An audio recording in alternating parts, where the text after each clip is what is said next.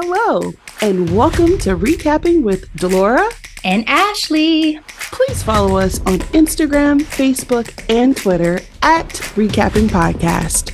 Also, rate, review, and subscribe to our show on your favorite podcast platform. We're on all the things. We want to hear your thoughts on the movies and shows we review. Leave us a comment on Apple Podcasts or our YouTube channel, and we will read them during the show. Or reach out to us on social media. We love talking all things entertainment and pop culture with you. Thank you guys so much for listening. Thank you.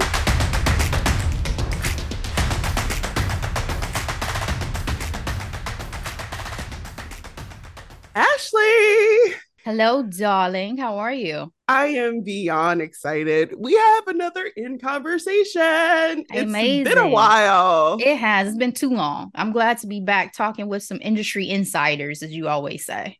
Absolutely. And we have the privilege of having Nicole Welch, a production manager, with us today. I we always talk about our zodiac signs and I'm a cancer. So I can either be really moody or really excited. And so right now I'm like bubbling over. Um, Nicole and I went to high school together. Yes. And she has since went on. We're both alum of Central Michigan University. Yes. Yes. And she has been working as a phenomenal freelance production manager. Yes. So Nicole, welcome. Thank you. Thank you all for having me. Thank you for coming on. We appreciate it.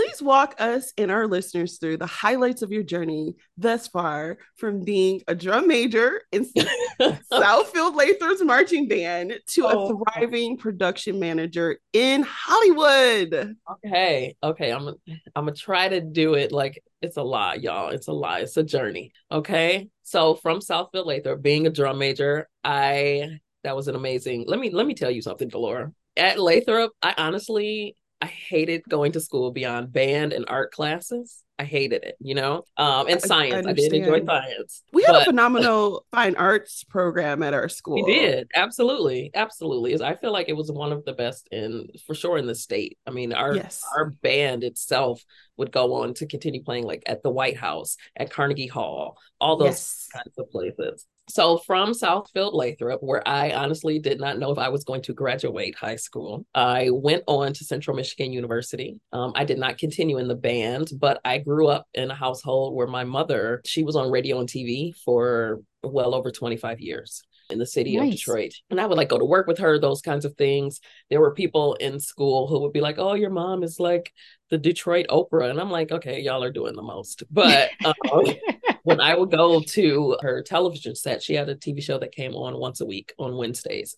I would sit in the production room with her producer, who was in there like cueing all the cameras and all that kind of stuff, writing the story and scripts and those kinds of things. And I just became fascinated with that. And from there, once I got to Central Michigan University, I made the decision to join the radio program as well as start working on their News Central show that came on. I want to say came on every day of the week, but they would have like news anchors and reporters, that kind of stuff um, in the local area. And I ended up auditioning to become, I wanted to just be like an entertainment reporter. I just wanted to focus on music and just like fun things in the industry versus like the sadder things um, in yes. the news.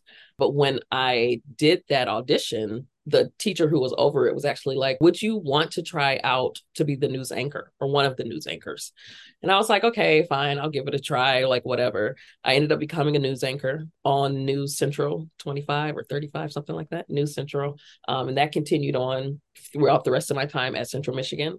Um, I also got an NBC, an internship at an NBC affiliate in Flint, which continued to help me hone being a news reporter and a news anchor, which was my focus then. But it was also in that internship where I learned news, local news wasn't for me. Local news wasn't for me. It was too sad. The stories they had me covering, I was just like, I can't, I can't go home thinking about these types of of stories. It was about an aunt and a child and the child is no longer alive because of this oh person. My. And that mm. was the last story that I and like I was sitting in the room when the jury and the judge were trying to make a decision on like what was going to happen to this person while the family is sitting there as well crying because this person is now going to prison or whatever is about to happen but also this this child is now gone as well and I was like I can't carry these heavy things coming home. So from there, um, I graduated from Central. Um, my mom had a friend who was building a community affairs show in the city of Detroit. It was called Inside the City TV, and they were looking for a female host. And I was like, okay, this is a little more up my alley. I'll give it a try. They're just trying to interview like local people or like artists if they come to town, that kind of thing. And my main goal at that time, I had a big fascination with Monica, the singer. Yes. Dearly big fascination mm-hmm. with her and I wanted to interview her. And I was like, okay, let's do it. I want to give it a try and I really want to interview Monica. I would say maybe about three months, three or four months into working with them and being their female, like on camera host, I got that interview out of tears, prayers, nice. all that hey, kind of manifestation. I, okay. Yeah, yeah, I got that interview and it went so well. She was amazing to work with. And that bug just kind of continued to stay with me with working in the industry. I then started going to Specs Howard in Michigan. It was a trade yes. school that was, so actually, yeah, it was a trade school that only focused on radio and TV. Mm-hmm. Um, at Central, I graduated with a degree in cinematic arts and I did have the experience of news, but they didn't really do things that were more like film focus. And so mm. at um, Specs Howard, which was only an eight month program, and I'm so glad I did it. I am so glad I did it. I'm grateful for my experience at Central. It helped me in some facets, but Specs Howard, within the first week, you were already doing things on the radio. You were already cutting things. You were already doing things like in the film studio, mm. picking up the mm. cameras. Like you were already getting that hands-on experience. Um, and so I did that eight-month program at Specs Howard. And after I finished it, I got an internship at BET. And I was Ooh. offered that internship in New York. At the same time, I was offered a position to be like a host of or not a host but you know some companies have people who do a video and it's saying like all their safety things and all that kind of stuff. Mm-hmm. and I, they were like either i can get that paid position that had all of the benefits and everything you could want or i could go to this unpaid internship in new york where i knew no one where i had no money beyond oh unpaid. Unpaid. That's a big unpaid. caveat in that. Yep no house, didn't know anyone, had only been to New York to see a play once and then came back in like 24 hours. And my both of my brothers were like, go to New York, do it. You will figure it out.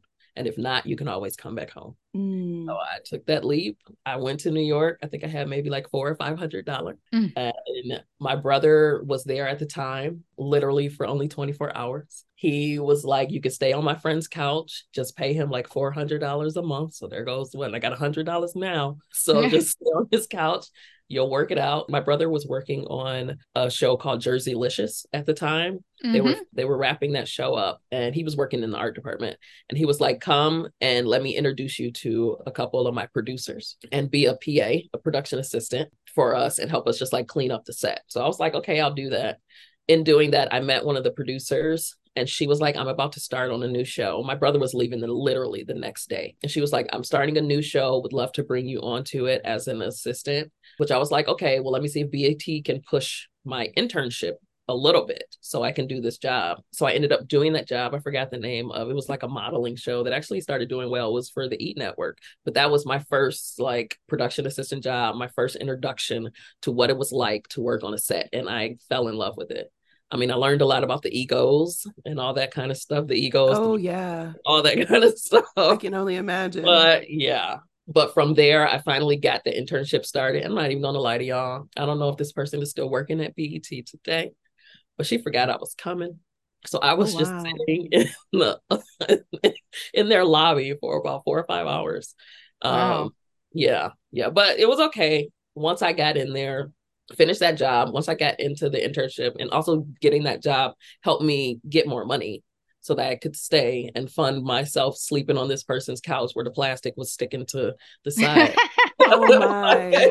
plastic and the leather sticking to the side of my face uh yeah so i did the internship at BET where i did like behind the scenes things for like 106 & Park and for their digital content when they like digital content was starting to get more popular. Was Bow Wow hosting at that point? Bow Wow was not hosting at that point. Was it Terrence?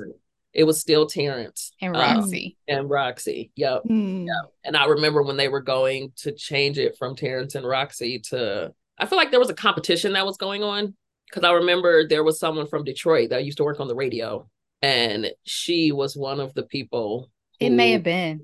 Uh, yeah. It's been so long, but it was such a staple. I know yeah it's that we so used long. to watch so exactly exactly and i was so grateful to work in the behind the scenes versus actually working on 106 & Park because i could move around a little bit more i could function mm. a little bit mm. more just within the studio and everything but my time at BET was cool it was it was interesting it was fun i learned a lot met a lot of people got to interview monica two more times um, so you know, my like Wonderful. that was a so y'all besties. like, what do I do? Like exactly. I was like, exactly. what do I even do anymore? So from there, I started, I left that internship and started working on more reality shows as a production assistant. I did like Lala's Full Court Life. I did a show called Starter Wives. In those shows, I kind of learned I did not want to do the rela- relationship type of reality shows. Mm. Those are, mm.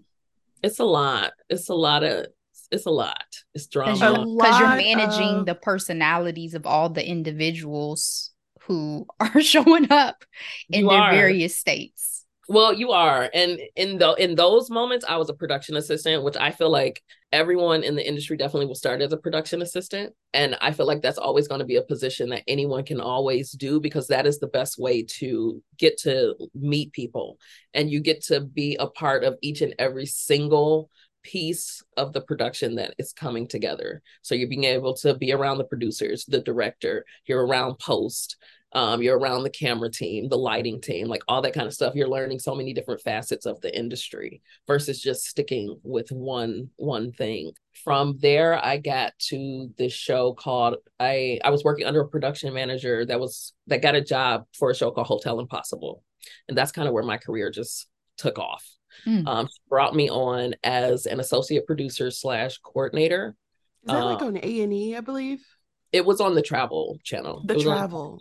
Yeah. So actually, she brought me on as a PA one time. And from there, they hired me as an associate producer slash coordinator, which then turned to just coordinator. And I did that show for about five or six seasons where I honed my skills in production management, which is what I fell in love with. That was where I figured out, like, okay, in this industry, this is where I know I want to be. This is what I know I can do, and I do it well. What do you think it is that continued to propel you from job to job? Was it the relationships you built that mm-hmm. made people think, oh, she's a great hard worker? Like, what was it that you felt like was the secret sauce for you to continue to have momentum in your career as mm-hmm. you were mm-hmm. moving through these jobs? I think it was just the thrill of it, to be honest with you.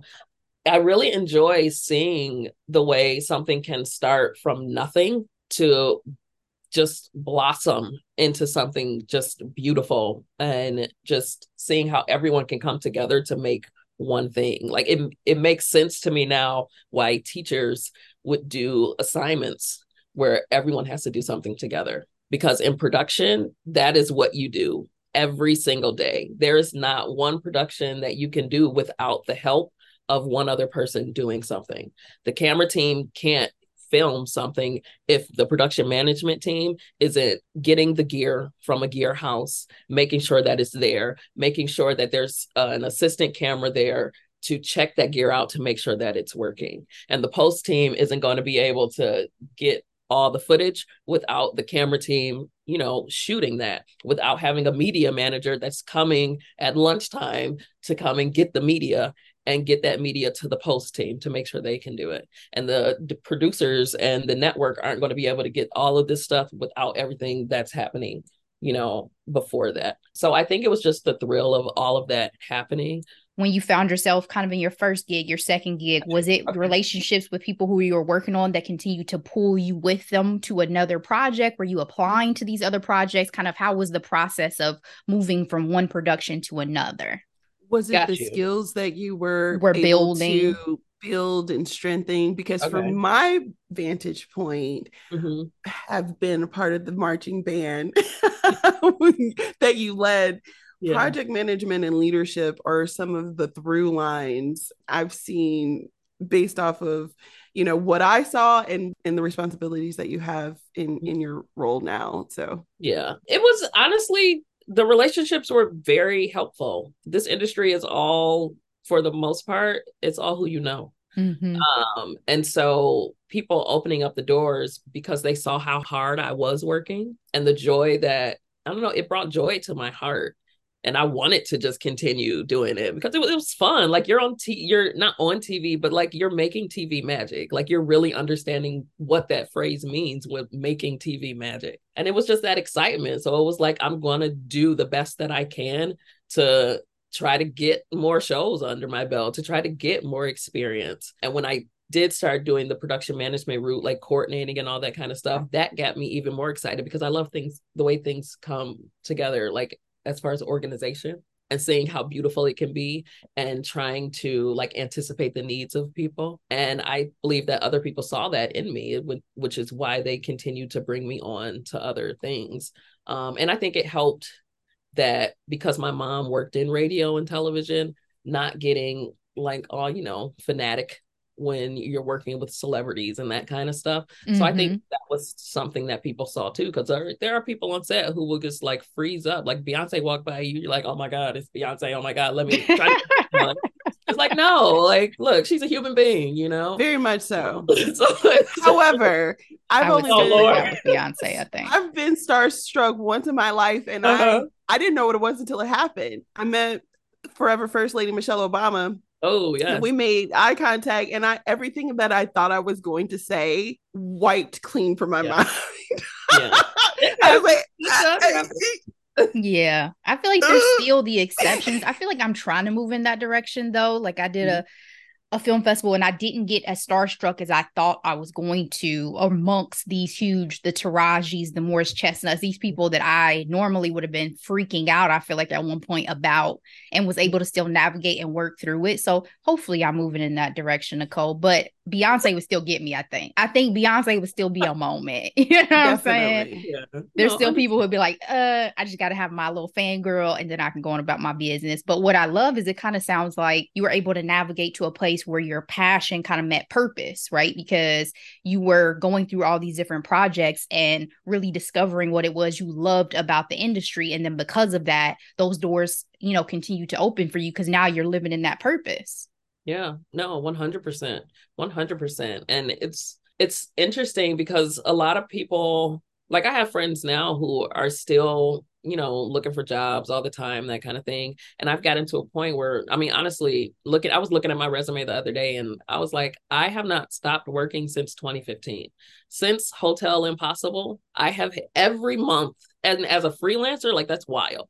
Mm. Like every month, so what? Almost what ten? Almost ten years I've been working in this industry because I definitely started in 2013. To know that I've just had consistent work is just it's wild. It's tiring because that also means I really haven't had any kind of breaks. But it, it's wild to me. But I've enjoyed it, like through the ups and downs, because it's a lot of ups and downs. Um, it's a lot of tears. It's a lot of long hours, especially working in production management um, where you're expected to be available 24 7. Like, even though, like, right now, I just left my shoot. Yeah, well, not left my shoot. I'm still here. It's supposed to be a dark day for us, but it's a dark day for the camera team and audio.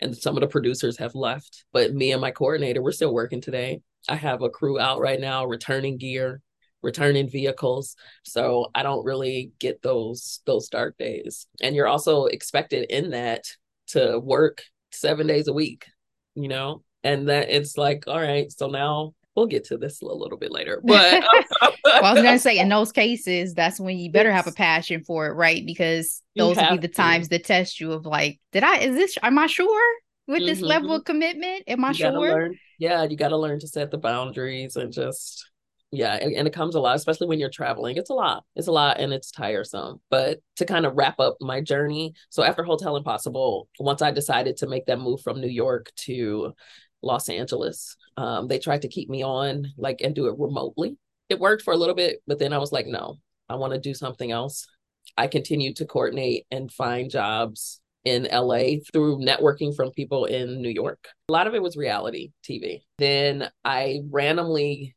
did a job for this company called the ATS team, which is one of my favorite places to have ever worked. And it was to see a different side of the production industry.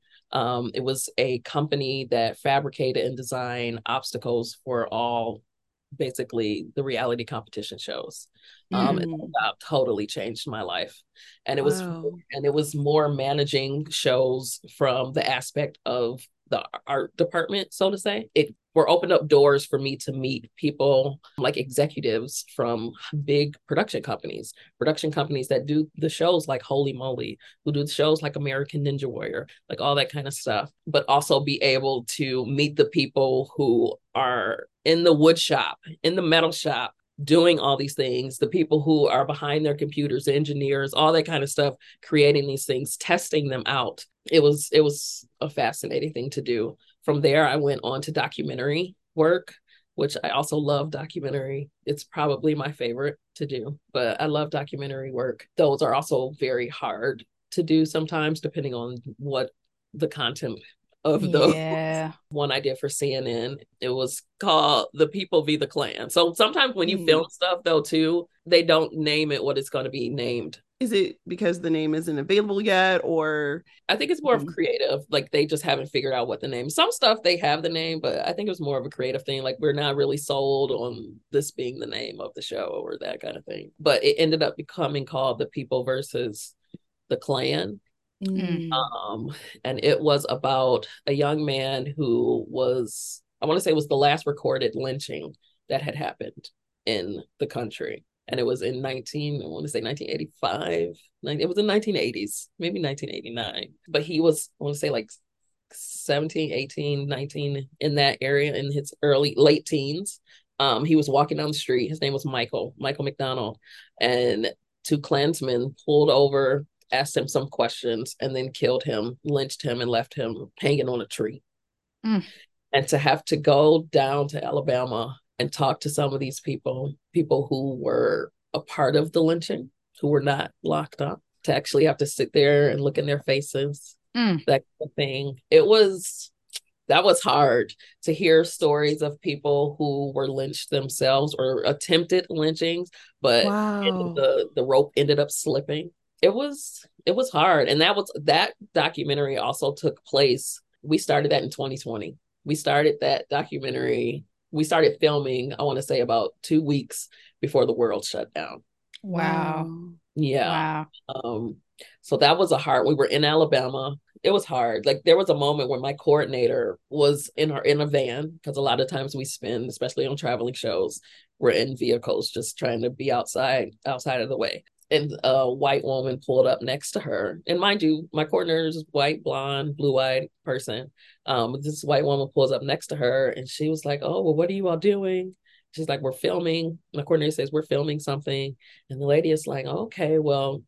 You know, I used to live in California, and that was the most Black people I had seen. And now I'm seeing all it because we made sure we had a diverse crew as well. But she was like, "It's the most Black people I've seen in a long time. It'd be nice, like, for them to move on and just like get out of here. I'm uh, shocked she said black.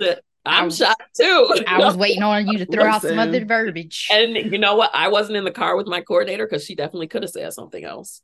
But in the way, yeah, that's true. Talking to another white woman, exactly, easily. Exactly. Wow. And I've I've had moments where people have like called me colored, like all that kind of stuff in in different cities. I've driven. I mean, a lot of my shows that I've worked on, and a lot of projects that I've worked on, they have me traveling all over, especially all over this country. Mm-hmm. Um, like and and thankfully there have been multiple times where I haven't had to hear it like to my face, but I work and have relationships with people where they're honest with me. Um, and I don't care what their background is. And I've had I've been on set where one of my media managers came up to me. He was like, I don't want to say this to you, but one of the cast members' grandmothers was like, Oh my God, I'm just looking for that sweet colored girl. Da, da, da, da, da. And I'm like, I'm the only black person on set a lot of times. So it was just like, well, we know who she's talking about.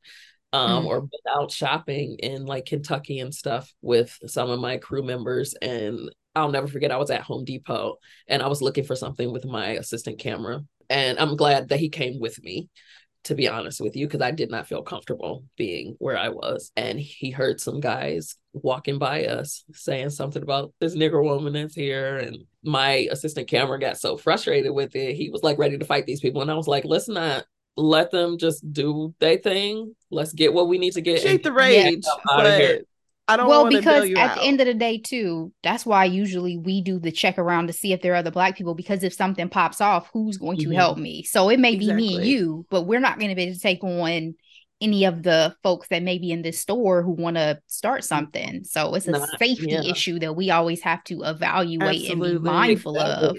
Exactly. But you stay safe out here, Nicole. These are additional challenges that obviously um, we would face in these moments. Got some mace. Yeah. Yeah. Do I have mace? I don't. I don't. I don't. I send you a care package for safety. when I'm on set, I try not to like a lot of people will go out and explore cities and that kind of stuff. If I'm in a city like Chicago or like Atlanta or places where I know people, then I'll be like, yeah, you know, let me go meet up with someone, have dinner, that kind of thing. But if I'm in like a small city or something like that, I'm like, mm, thankfully, like Postmates and stuff exists now. So if it's not something close to me where I can just go and get something, I'm gonna just order it. Hopefully, the hotel. It's so funny that you say that because, like, I'm thinking like, well, your name is Nicole, whereas for me, I'm like, I'll put in D or something. Like, if I'm in an environment where I don't want them to be like, oh, this yeah. name. Yeah. That's a good point. That's, That's a good point. It's like this is what black people deal with in this yes. country. Yeah. Yes. And we're always gaslit like, oh, no. I was like, do you know your cousins? like, no. Listen, I there's still parts of Florida that are near me that oh I God. don't ride through and I don't go through. Yeah. I just went to a baby shower. This is a side note. Went to a baby shower last weekend and it was one of my friends who lives out rural, right? So I'm rolling through cornfields. When I get to her house, I was like, where did you have me? Like, I yeah. am black. I do not roll through cornfields no. and all this shit in Florida. Are you crazy? Like, y'all try to. Okay. No, thank you. No, thank you. That's I don't trust this. That's funny that you say that. My girlfriend and I went, her best friend got married in Northern California, and we drove up there and we're passing like all the cornfields, cotton fields, like all that kind of stuff. And I'm just like, I don't know if this is the place. This is not for me. Even if she married, her best friend is from Nigeria, but she married a white man that was from the area that they were in. And even being in the home of them, of because they got married in the backyard in his parents' backyard, like walking up to the front door, they had like the police flag on there. Oh like no. I was just like, no. Oh, I don't know. no. I'm like, this... like I heard somebody called somebody a nigger, and I was just like, we need to. Yeah, because I'd be like, y'all know that there's documentaries about this. Okay, there are exactly. documentaries about this very exactly. situation. Yeah, I'm good. It does, and and I think the the one about the Klan really. So even even though we shut down, because you know the world shut down, we picked that project back up within about three months. Mm. And instead of just being on the ground, I had to do it all remotely and through Zoom. So I had a crew in Chicago, I had a crew in the in the East Coast that would just take care of like East Coast states and travel up and down, and a crew in Alabama and I would have to sit and watch these interviews that we continue. I mean, we continued on, but I have to sit there through Zoom and continue to watch the interviews, make sure everything got set up. And it was just like, and to know that that had happened in the 80s. Like I was born in 85. Right. Exactly. Right. That could have that could have easily been one of my brothers. Right. Or cousins. And to know as well, like everything that was going on in the world during that time with the George Floyds. Right like all of that, the Breonna Tate, like that was a hard one to do. That was a hard, hard one to do, especially during that time too.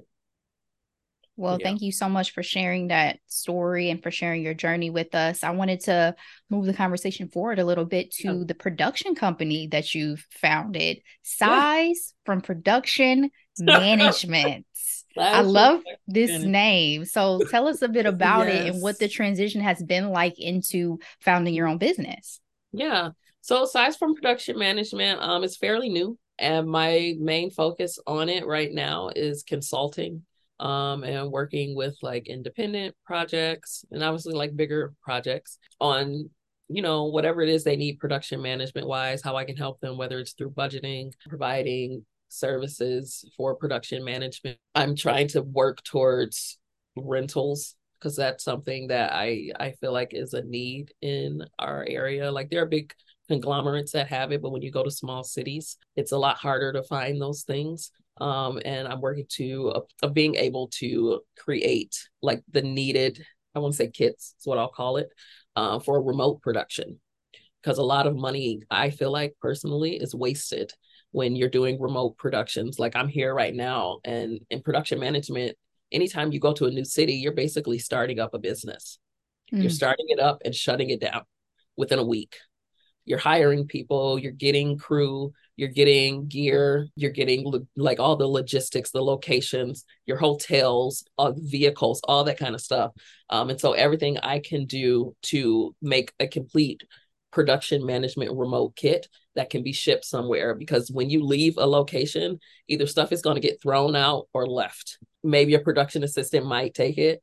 I try to do my best when working with budgets to return things when I can so I can try to get that money back and save the production some money. But I'm I want to get to a point of being able to send those things out and getting them back, and people just like renting them and renting vehicles for me because it's a need um, in this industry. But yeah, right now the focus is consulting, production management for like independent projects and and bigger bigger projects as they come along, like helping get a crew up for someone so I can do the work for them and my team can do the work for them to make well, that's awesome. That's yeah. awesome. Love to hear that. So now you're taking your years of expertise and moving into consulting which i always say that's my future i hope. I just want to be a consultant baby.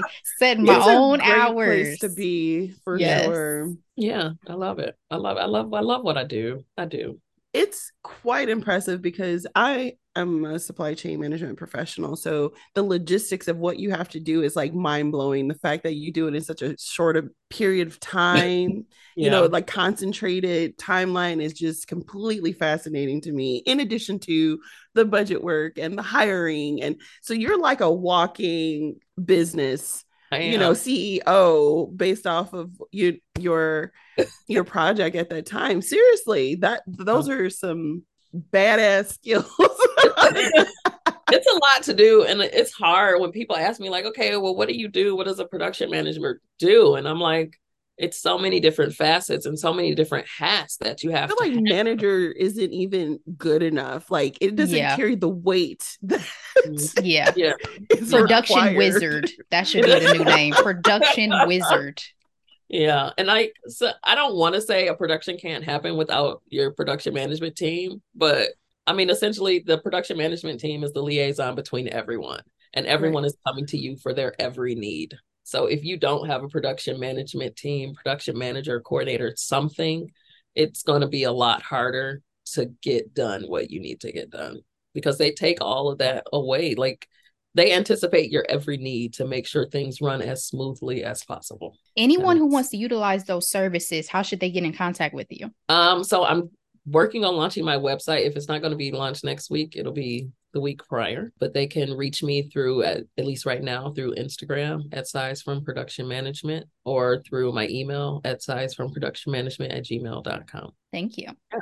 Yeah, no problem. So you've answered this question. Do you prefer competition shows versus documentary format? But I'm going to go ahead and ask you have you considered movies, films?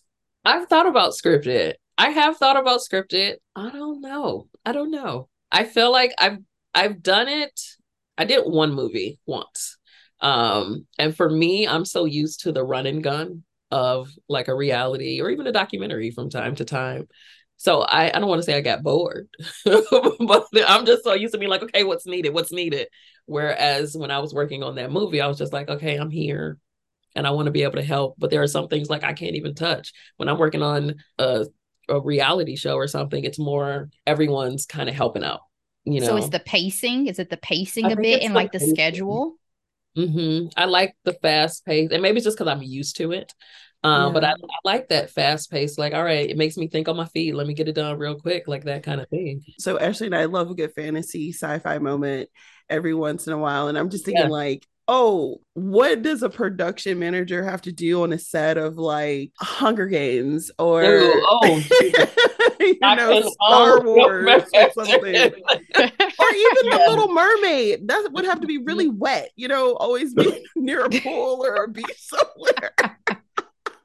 Yeah, you got to get the pool. You got to make sure there's lifeguards that are there, yeah. the medics that are there. I don't know how deep the pool would have to be, but make sure it's all sealed up and all that kind of stuff. You have to make sure you have if it's not a if it's not a studio that already has the pool, you have to get a company like the ATS team to create that pool for mm. them um, and test it out, all that kind of stuff. It's, do you call Tyler Perry Studios? You said, do I call? he might have a pool. I just know Wakanda Forever. They they they called him up. Was filmed on, on Tyler Perry's studio, so I'm just you know throwing that out there. In this case, the good thing about Disney is you know you got the budget, so because I'm sure budgets are a factor for everything you do, oh, and some of the things it's like, hey, we don't we we have to make what we have work. So at least mm-hmm. with probably some of the bigger but bigger budgets and bigger projects, it's like okay, well at least I know I have the funding you you would think. the budget. Well, tell me if I'm wrong. Never, tell me. You'll never have enough. I feel like you'll never have enough budget. You'll never have enough budget. And depending on the price, I mean, the camera department is always going to want more. The mm-hmm. lighting mm department is always going to want more because they're like, you know what? I want to make this the best for you. And I need to use these specific things to make it the best for you. Um, and it's like, well, that specific thing is not in our budget.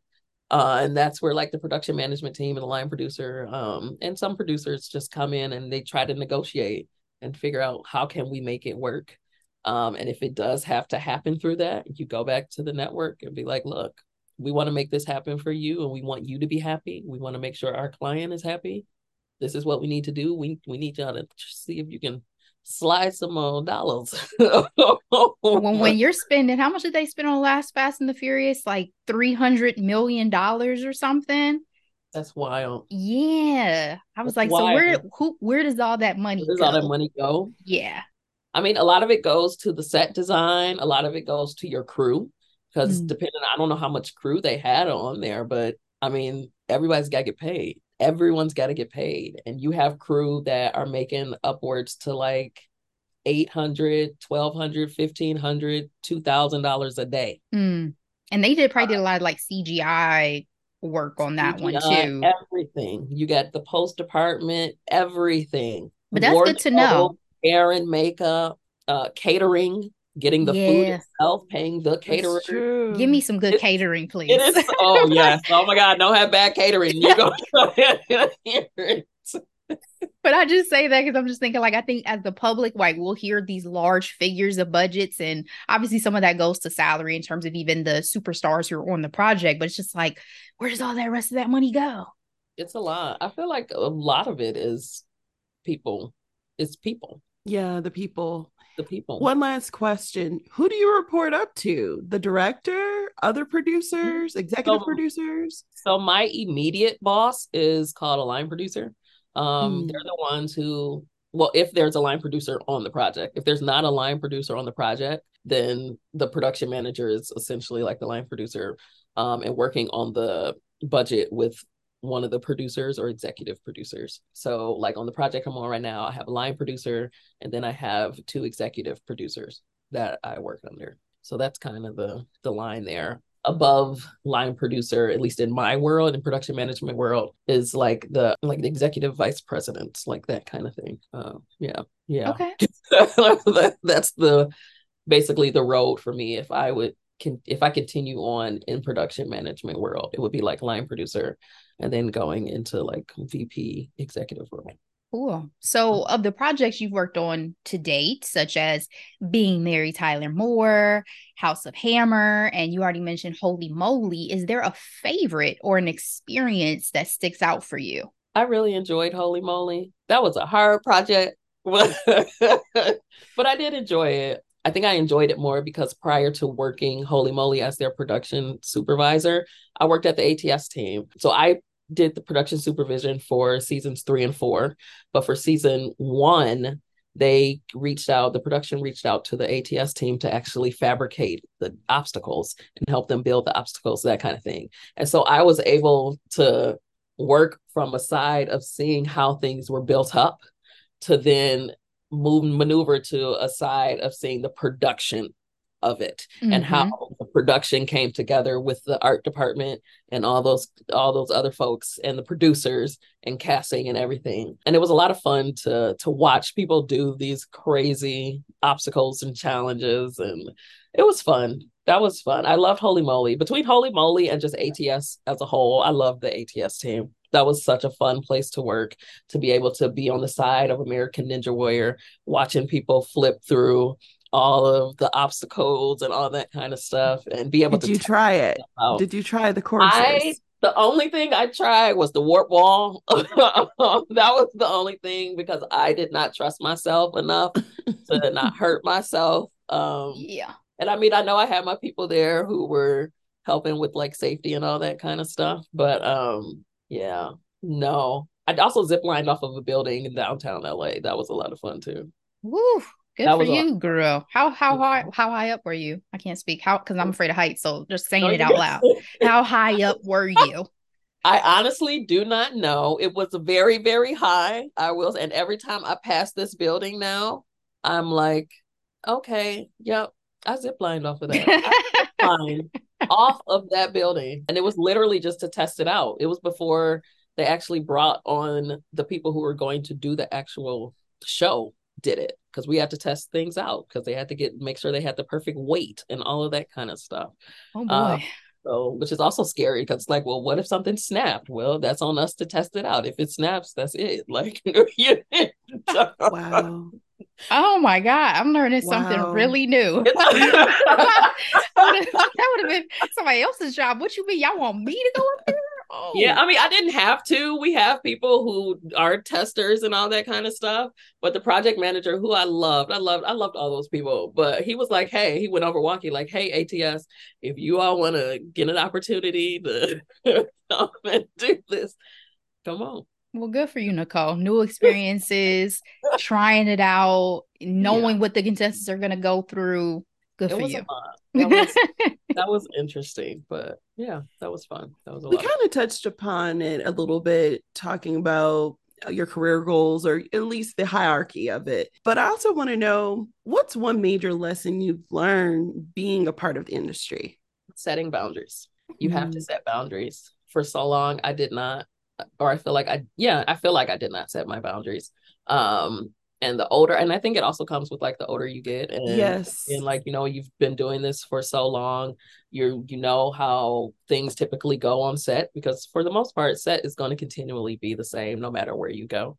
Um but you have to learn to set boundaries especially in production management because people expect you to be available 24 7 at their every beck and call. I promise you people traveling and you know i hope this doesn't like come against me for anything but like when people travel with productions, it almost feels like people forget how to travel. Like they know how to travel when they're with their family, but when it comes time to travel for a shoot, no, they don't. They forget everything. They're like, how do I get to the airport? When like what time do I need to be there?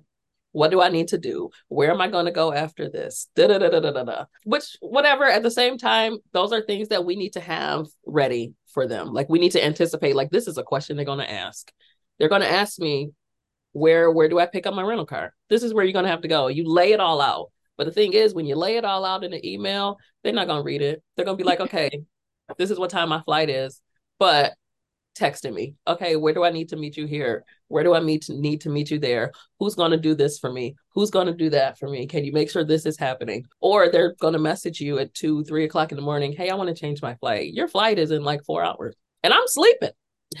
so like, wow it's a lot of it's a lot of that last minute stuff and uh it's funny that you all asked that question because yesterday thinking about like the whole setting boundary things i was on the production office or my coordinator i want to say was saying that someone had texted him around two or three o'clock in the morning and he was like yeah my phone's always on and people are always like even if it's a lunch order like we asked you for your lunch order like 12 hours ago and you're texting why are you texting me at two three o'clock in the morning telling me what you want for lunch our call time is like nine. Like, come on, you don't have three o'clock in the morning. That's not that's not necessary. That's not necessary. And I was like, well, you know what? I keep my phone on on silent. I don't put it on do not disturb unless I absolutely have to, but I keep Period. it on silent. Period. Yes. Especially if I'm sleeping. Yes. Because I also get anxiety from my phone it's continually going off. When you're exactly. on going off, going off, going off. So exactly. Feeling to hear that. And it's going off beyond just what people need on set. Because then like your family, your friends, they're trying to get a hold of you and they're trying to see just how you're doing, that kind of thing. My parents learned a great lesson on what I do for work because it's always hard to explain it. But when I was doing that documentary on the on the KKK, I ended up being at home because the world had shut down. So I came home to oh, Michigan. Yeah. And when we came back up, I had to work out of the room that I grew up in. And I did that for another three months. And my dad would come home from work just like tapping on the because I would be locked in the room the whole entire day because you're not working um less than 12 hours. And in production management, you're likely not going to be working less than maybe 15. And my dad would just like tap on the door and just be like, I just want to make sure you're okay. Or my mom would be like, I, I made you some food. I'm just gonna slap it on your bed. Like if you want to eat it, eat it if you have time. If not, I totally understand and would just close the door. I cry when that one was over. I cry when a lot of the shows are over. Um, just because it takes up so much of my time and trying to set boundaries and have kind of like work life balance can be a little difficult. So I feel like setting boundaries is one of the biggest things that I've learned in working in this industry because yes i know i need to be available for people but i also need to be available for myself um, absolutely um, i need to yes. like look if it's not done right now i can't help i cannot help you between midnight and 5 a.m nothing is open like none of that none of that kind of stuff. No no vendor is open and available right now. I can't. Exactly. Only so much i can do once business is shut down for the day. If it's in there like if it's something where i have to update a budget or something like that maybe. But even then like how is that helping you at three o'clock in the morning? Because it ain't it damn sure ain't helping me. This whole time you're talking i'm just thinking about that episode of atlanta where mm-hmm. donald glover gets that text from his cousin saying, I want some chicken wings. and it was like it was like 3 or 4 a.m. And it was like such a specific request. And he yeah. was like sick and he wasn't feeling good. And it was just this idea of like, are you kidding me right now? Like I literally just laid my head down and yeah. this is the texture sending me. That's just what I kept thinking about. So all the time. Those are the kinds of messages I will get those kinds of messages, or people will walk into the production office and be like, I want some lemon lime I don't know, LaCroix and just walk out and be like, okay. you gotta have it. You gotta have it for them. Or talent is like, I want a microwave in my room in an hour. All right, well, we're in the middle of the swamps. Let me figure out, you know, what I can do and try to get it. You know, it's yeah, you're you're basically in production management is like you're you're basically i don't want to say like a mom but basically like you're it's like your children are coming to you asking you for the things that they need because they feel like they can't get it and to be honest like as production management we have more i mean we have our assistants that are able to go and get these things. Like if you're a camera operator or audio person, you're not able to leave set. You're there. You're holding your camera all day, watching the audio, monitoring all of that kind of stuff. So no, y'all can't leave. So we are going to do what we can to make sure everyone on set is, you know, happy. Because if you have bad morale on set, like that, it's just, you don't want a toxic set because that just makes things worse.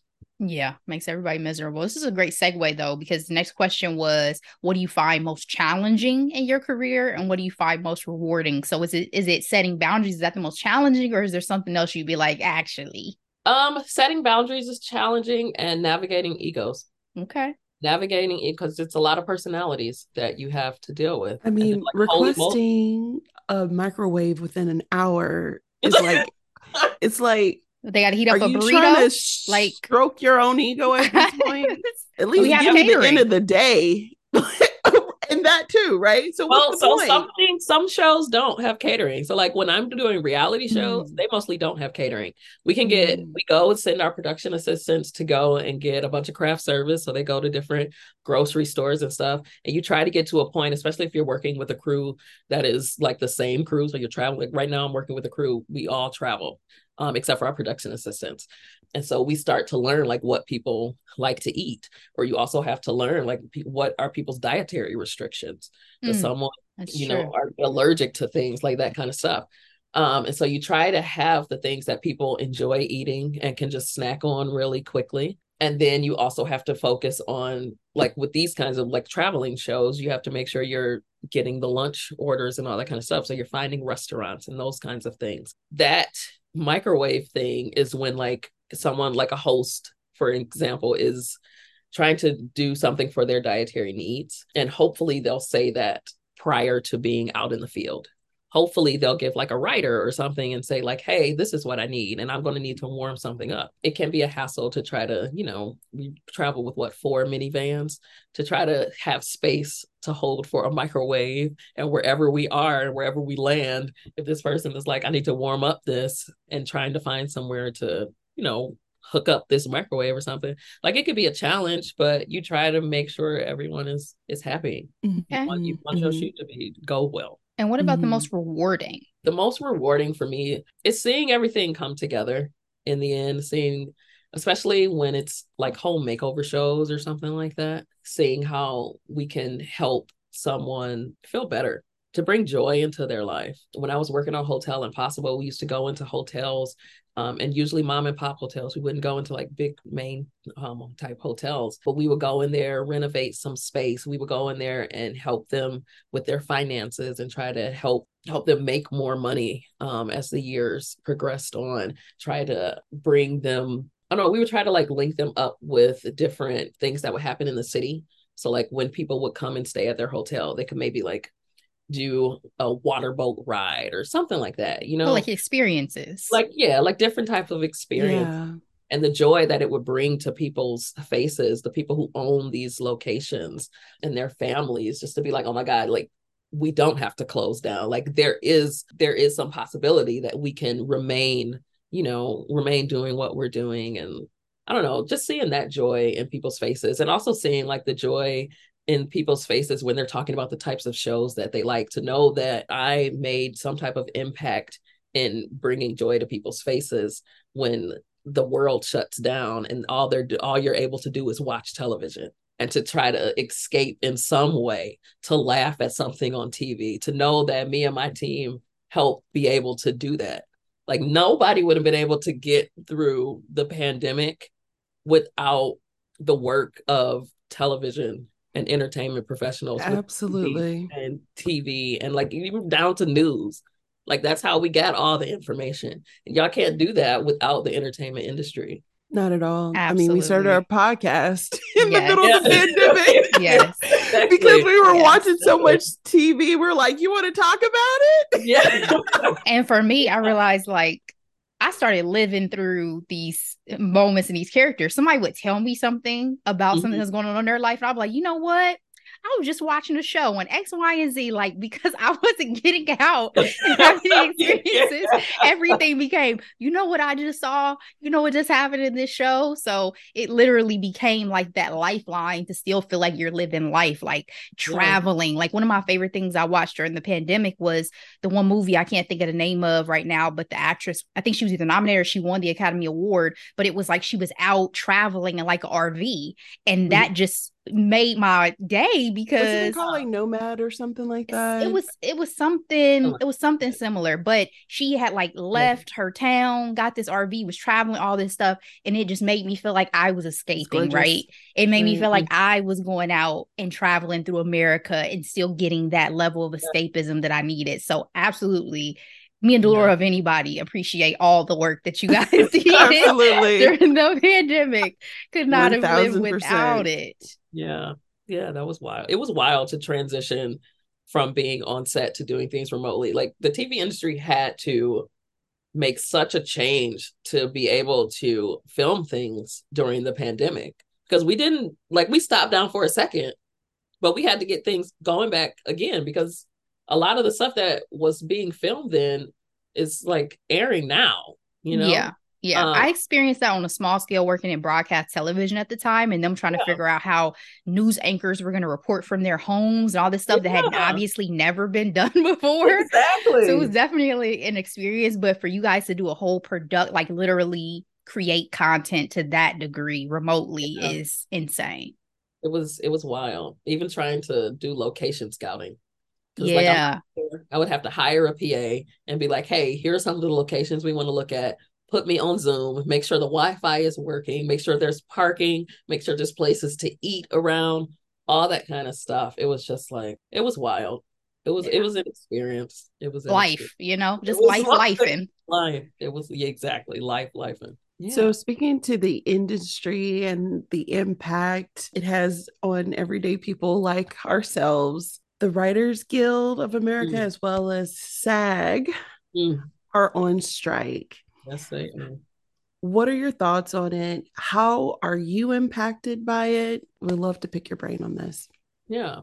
So, because I work in reality, we're not unionized. And it puts me in a very difficult position, to be honest because I support I support the strikes. I support them with all my heart. Yes. So the project I'm working on right now, and I won't name it, but the project I'm working on right now, like we have SAG hosts and like we're filming all week. And it was like, okay, we know that they're going to make a decision on what on whether or not they were going they're going to continue with the strike or not. And so like yesterday um, we wake up and we're like, okay, so are we going to be able to shoot or are we not? and I'm going to support my host no matter what. And I know that had to be a hard decision for them as well. We did shoot, but I know when I get back to Los Angeles, I'm gonna be at the picket lines. The industry is really showing themselves right now. Like, yes. Executive wise, they are really showing themselves. And the comments that they're making and all that kind of stuff. Like Bob Iger. Oh my mm, mm, gosh. Listen.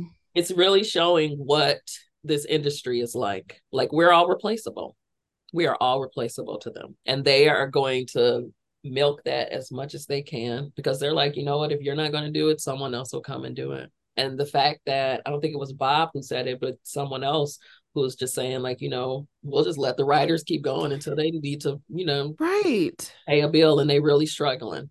Heartless. that's really the way people are on these sets saying mm. that people. Mm. it's like they don't care. It's like they don't care. I mean, in non-union, it's not affecting my work as far as like us having to stop down. I will say that, but um, I think personally, it's it's kind of affecting my morale. I want everyone to get what they are worth right. and get valued. They're all needed. They're yes. all. Needed. I'm ready to stop all my subscriptions down. I'm ready to, and I'm hoping that some type of agreement can come with everyone, and this can stop down because people need to work. People need to work. And in a minute, y'all not like we're not gonna have nothing to watch on TV but reality shows, and everyone's not into reality. You were talking about stopping your subscriptions. Are you meaning to the different streaming services? Do you feel like that's something that consumers could be who are in solidarity with the strike contributing is to remove our dollars from the equation by no longer supporting these streamers? I feel like that's something that that could be helpful. And I think me even more so wanting to get down on picking lines is to be able to talk firsthand with the people who it's affecting like right immediately and see what their perspective is. Because someone else was asking me a question of like you know well what can people do who want to help support um in mm-hmm. some ways? And i don't have like those kinds of answers. And i want to like someone asked me as i was flying out like hey i'm going to the picket lines tomorrow. Do you want to come with me? But i was like i do but unfortunately i'm i'm out of town and i can't. But as of right now, I feel like, yeah, stopping down subscriptions could help. But so many billions of people in the world, it's like, is that even going to make a dent? Mm-hmm. You know, it's like mm-hmm. the whole mm-hmm. world, I feel like would have to to just be like, I'm done with that. It, it saddens me that this that this is happening because it is affecting like my friends and writers, actors, all of that. And I wish it, it did not have to come to what it has come to. Yeah, absolutely. So let's talk about self care because we've talked about, you know, not just the strike, yes. but also the conditions you've had to work under in certain capacities with, you know, the documentaries you've worked on, with you having to set your boundaries. So, mm-hmm. how do you maintain your mental and physical health in the midst of your work life? I will say this every Sunday, and I tell this to every production that I work on. Every Sunday, I play kickball, and that has been such. A, I love that. that. it's amazing. Help and release in my in my um young age i'll say. Um yes. Yes your young age. Absolutely. In my big old age that is something that is really that really has helped me um with self-care. Um and that helped me with setting boundaries because i fell in love with doing that so much. I started to tell productions like okay i'm down to do things but no that especially if we're filming in the city, like I'm not available on Sundays. I'm not available on Sundays. I'm not always going to be able to be there, which is also something that has helped me. I try not to do productions that are going to work on the weekends now. And I'm feel like I'm to a point in my career where I can be like, I mean, unless it has to happen, like whatever. But kickball, practicing on Wednesdays, trying to do things with my girlfriend, whether it's like going to amusement parks, like that kind of stuff, spending time with her family. Her friend, she's based out of California, like she's born and raised in California. So we spend time with her family. Just trying to go on trips uh, when I can. And a lot of times it can only be a weekend thing. It's been hard for me to take long, extended vacations. I'm a freelancer, so that's not always available. What else do I do for self care? Especially with the long hours. Like, how's your sleep? Non existent. non existent. I will say on this show, we've been able to kind of condense our, not condense our days, but we don't have to work as long or i try to do what i can as far as like writing up the um the call sheets as early as i can to get them approved. So as soon as the day is over i can just send them out. So learning to do that and to be able to get all the work that we need to get done. Again it's just it's always an anticipation anticipating what is needed for the next couple of days the faster i can do that the more free time i guess you could say that i'll have later in the day like when i am on a shoot unless like it was a day like yesterday, it was our last day of shooting. We finished shooting around like six o'clock, but then we still had to because we travel. So we're traveling to another city, the team is. You have to wrap everything out. Like you got to close the business down. And so something like that where I was able to maybe be available after nine 9 p.m. Um, but I was still able to spend some time with some of the producers who were leaving. I have a membership at the Soho House, which is helpful for me because in LA, I can just go there if I just need to get some self care and sit on the rooftop and just relax, even if it's for an hour, read a book, yes. like that thing. I'm able to do that. You're not really supposed to be on your phones and stuff when you're when you're there. So my phone's on silent, do not disturb. Like, you know, you got to shut the phone off sometimes. Other than that, I just, I love sitting in my house. I watch TV with my girlfriend. I, to be honest with you, I know I work in the industry, but I don't know if it's just like triggering or trauma to watch some things. I didn't. I for the longest time I did not watch TV. I didn't watch mm. reality shows. I didn't because it also every time I watch something, I don't care if it's a movie, TV show, but a commercial. In my mind, I'm not watching what is on there. I'm thinking, what did it take to get this location? Mm-hmm. How many times did they have to shoot this? how many people were on set. Like I'm thinking of all of this kind of stuff when I'm watching something, um, especially with reality shows. Those are really triggering for me. So it was hard for me to just sit and watch TV. But my girlfriend loves loves cinema and all that kind of stuff, loves black cinema. Um, and so she's always watching TV and all this kind of stuff. Right now she's watching SWAT. I'm like, all right, let's just sit and watch SWAT. But it's relaxing because I am sitting there with her and I'll be able to talk about the things that I'm thinking of when it comes down to it. And she doesn't like get necessarily offended by it. But a lot of people, when I start talking about those kinds of like production related things and logistics and all that kind of stuff, they're like, you are ruining the show for me. That's so like, funny. Oh, that camera wasn't that for that focus. They need to change that lens. Like that. it's like, but you can't take so me funny. out of work. This is what I do. Exactly. You remember Michael Estime? Um, yes. Yeah. Yes. He's my BFF, still my BFF today. Oh my god! Yay. So he's he's on TV doing meteorology, but he's the one that he's like, yeah, I can't watch shows when the voice isn't synced up appropriately. Oh. And he's oh. like, oh yeah, that mm-hmm. happens all the time. And I'm, I'm like me, I'm like, what do you mean? I've never noticed that. And then as soon as he oh. said it, I'm like, oh, this isn't synced. Mm-hmm. Oh my god. That's hard. It's hard to watch those that aren't where the oh my gosh, where it's not synced up. That's difficult. That is difficult. Yeah, it's a lot. That's a yeah. I was watching commercials the other day, just commercials between a show, and I was just like, how how can I do this? I need to turn the TV off because I'm getting I'm starting to get frustrated with things. Mm-hmm. I'm starting to get frustrated. Um, I mean, um, it's good to have those outlets. Like I love that you mentioned kickball as a great outlet and stress reliever, right? Because it's probably like harkens back to childhood a little bit. It gives you a great physical like outlet and release. And to your point, it also just establishes something that like this is me time. This mm-hmm. is my thing that I'm gonna go spend time doing by myself. Exactly. Exactly. It gives me that peace that I need. So I love exactly. that. Yeah. And you get to, and I've gotten to meet so many different people and from all different aspects of life versus just people who are in the industry because a lot of the spaces I'm in is industry people. Yeah. Like, oh, let me meet some lawyers. Let me meet some other real estate agents, like all that kind of stuff.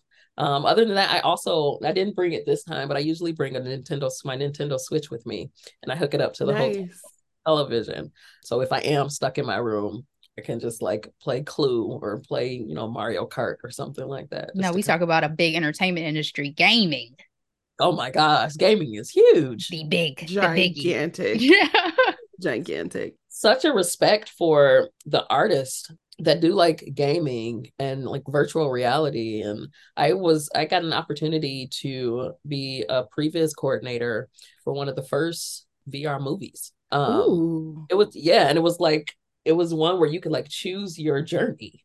Really really. It was it was for a company called third floor inc and it had some really big names behind it. It was pretty cool. I and i gained such uh, respect for the artists that do because you don't it's a it's something else where I walked into like I didn't even think about the things that go into to make this kind of project from drawing the the characters to even just putting the little things in the background like all the books and stuff that are behind you door like they have to physically each and every single one of them put that stuff in there for each and every frame and it's just like you don't think about those things when you're watching it yep mm. yep the appreciation wow. for the artistry of everything exactly exactly what goals do you have for your business in the future? Are you looking for accolades? Are you looking for more time off? yeah.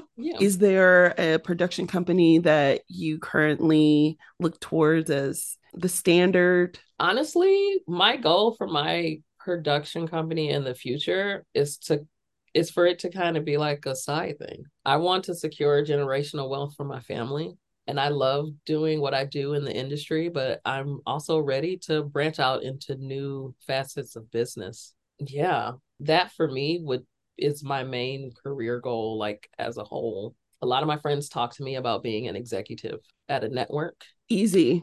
While still having like my my uh my business on the side. Um and it's something that I've been contemplating on doing. Someone actually- and what I, I want to clarify, you hone all those skills to be an executive. okay, that is what I'm saying. Like, oh, that's an easy step. It, it, yeah. Next step. it is, it is. But I'm also like, I've done this for a really, really long time and I've enjoyed it. But I'm also getting to a point where I'm kind of ready to retire from it. My body's tired. I want to be able to have more free time for myself. Um, it's always going to be, uh, I mean, I feel like it's always going to be a grind, grind, grind mentality because I am a freelancer. And I know a lot of things, I have gotten to a point where I don't necessarily have to like go and look for work. Like people will call me and I've been able to like turn down things. Someone reached out to me yesterday about something. They're like, hey, I saw your your work. You were recommended by someone. Would love to work with you on this. But you know, I really have to take into consideration like when am I going to have that time for me? Mm-hmm. And so I want to see my business thrive, but I also want to see it be something that isn't necessarily in the forefront for me. You're going to be a hands off business owner where it is running itself. Exactly. Multiple exactly. streams of income. Yes. We Come get on, it. somebody. Come yes. on. And I and I definitely want to do multiple streams that just aren't focused on the entertainment industry because I don't I don't want to be stuck in the one little bubble. I want to be able to be expansive.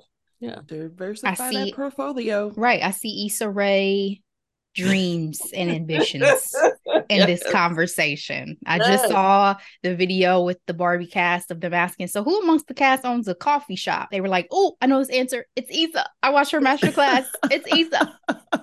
Yes, Hilltop. Love Hilltop. Yeah. So absolutely. I mean, oh, you've been. Oh, yeah. okay. Oh, yeah, I mean, you got the what four so locations? You gotta go. You gotta go and tell me about it. Absolutely. I mean, they have tea, right? Because I'm not huge. I mean, I'll, I'll drink coffee for Issa, but I prefer tea. I honestly, I don't drink coffee either. So yeah, I'm gonna like give me a chai tea or just like a mint. Give me a muffin. Yeah. Exactly. Yeah. Yeah. Um, I actually I, I had locks uh, earlier this year, and there was a place that I would get my hair like maintained, and it actually was across the street from Hilltop. Um, so I've been over there a couple of times. Very nice. Very yeah. nice. What advice do you have for those who are listening and hope to follow your path? Set boundaries early. PA like crazy. so that your face is out there um, so that you're learning as much as you can even if you get to a point where you become a coordinator from PAing, um, especially like if your role is production management. If there's a time where you have some some time between work, if you can find a PA gig for a couple of days, do it. Don't ever feel like you're in a position to never be a PA because that is where you're going to learn the most in this industry. That is where you're going to be able to network the most in this industry um, because you have access to so many different people. That's one of the biggest things, and and setting boundaries and making sure you're able to focus on having a good work life balance because it will drive you crazy if you don't. Um, and don't feel discouraged if projects aren't coming as quickly as you would like. Don't feel discouraged that, I mean, that is the industry. That's the industry. Um, so projects aren't going to come all the time. Um, but don't feel discouraged by it and just continue to press forward and move forward and don't feel like you have to get a lot of people are like, oh, I want to do this, but I don't want to work for this rate. And sometimes working for a lower rate on a project where someone is really passionate about it and you can see that passion in it um, can help propel you somewhere else. Mm-hmm. Uh, not to yeah. say you know do things for free you know know your value for sure. Yes. But sometimes some projects like if you if you see the passion in it and and you believe in it don't feel like you have to let it pass up. Awesome. Well thank you so much for your time for your wisdom for your experience. We definitely appreciate it and definitely wishing you the best of luck in this journey that I feel like this transition that you're about to go through to, you know, living your best life and having more free time and flexibility. Exactly. I want you. you on a beach somewhere very soon. Bro, I want me on a beach too. I want me on a beach. Oh, and I, I did also want to say being Mary Tyler Moore, I know you had mentioned it, which was an awesome project to work on. I, I got to meet Phylicia Rashad on that one. Um, nice. it was just uh it was nominated for an Emmy so I'm very proud of that. I'm very proud of that. Was a goal of mine was to get an Emmy. I know I can't get the Emmy, even though I'm a part of the Academy because I'm a production manager, which is very unfortunate. Hmm. But um, yeah, girl. Uh, but I am very happy to know that it has been nominated. We put a lot of hard work in that project. And well, congratulations on the the efforts Congrats. for sure. Yes. Thank you. Thank I you. I didn't know that. I didn't realize or think about who got those actual statues. Yeah. I'm a it's it's weird to me because I am a part of the academy. Like I was able to put votes in um under my group, but to read and know like I'm not able to actually win it. They're like people who do the logistics or something like that. Is what I was reading. You can't win the Emmy. Mm, well, we know. It, we know. We exactly. Know. Exactly. And maybe that's something else that they need to be changing because still got work to do in many of these award it's, shows it's a lot of work to do within this industry to be honest. A lot of work and a lot of respect that needs to to happen in this industry so. Yeah thank you all for having me. I really appreciate it. And i wish you all much much success on on your podcast. Um, thank you. thank you. so far it's been awesome. So looking forward to seeing how far this goes for you thank you so much nicole. Thank you so much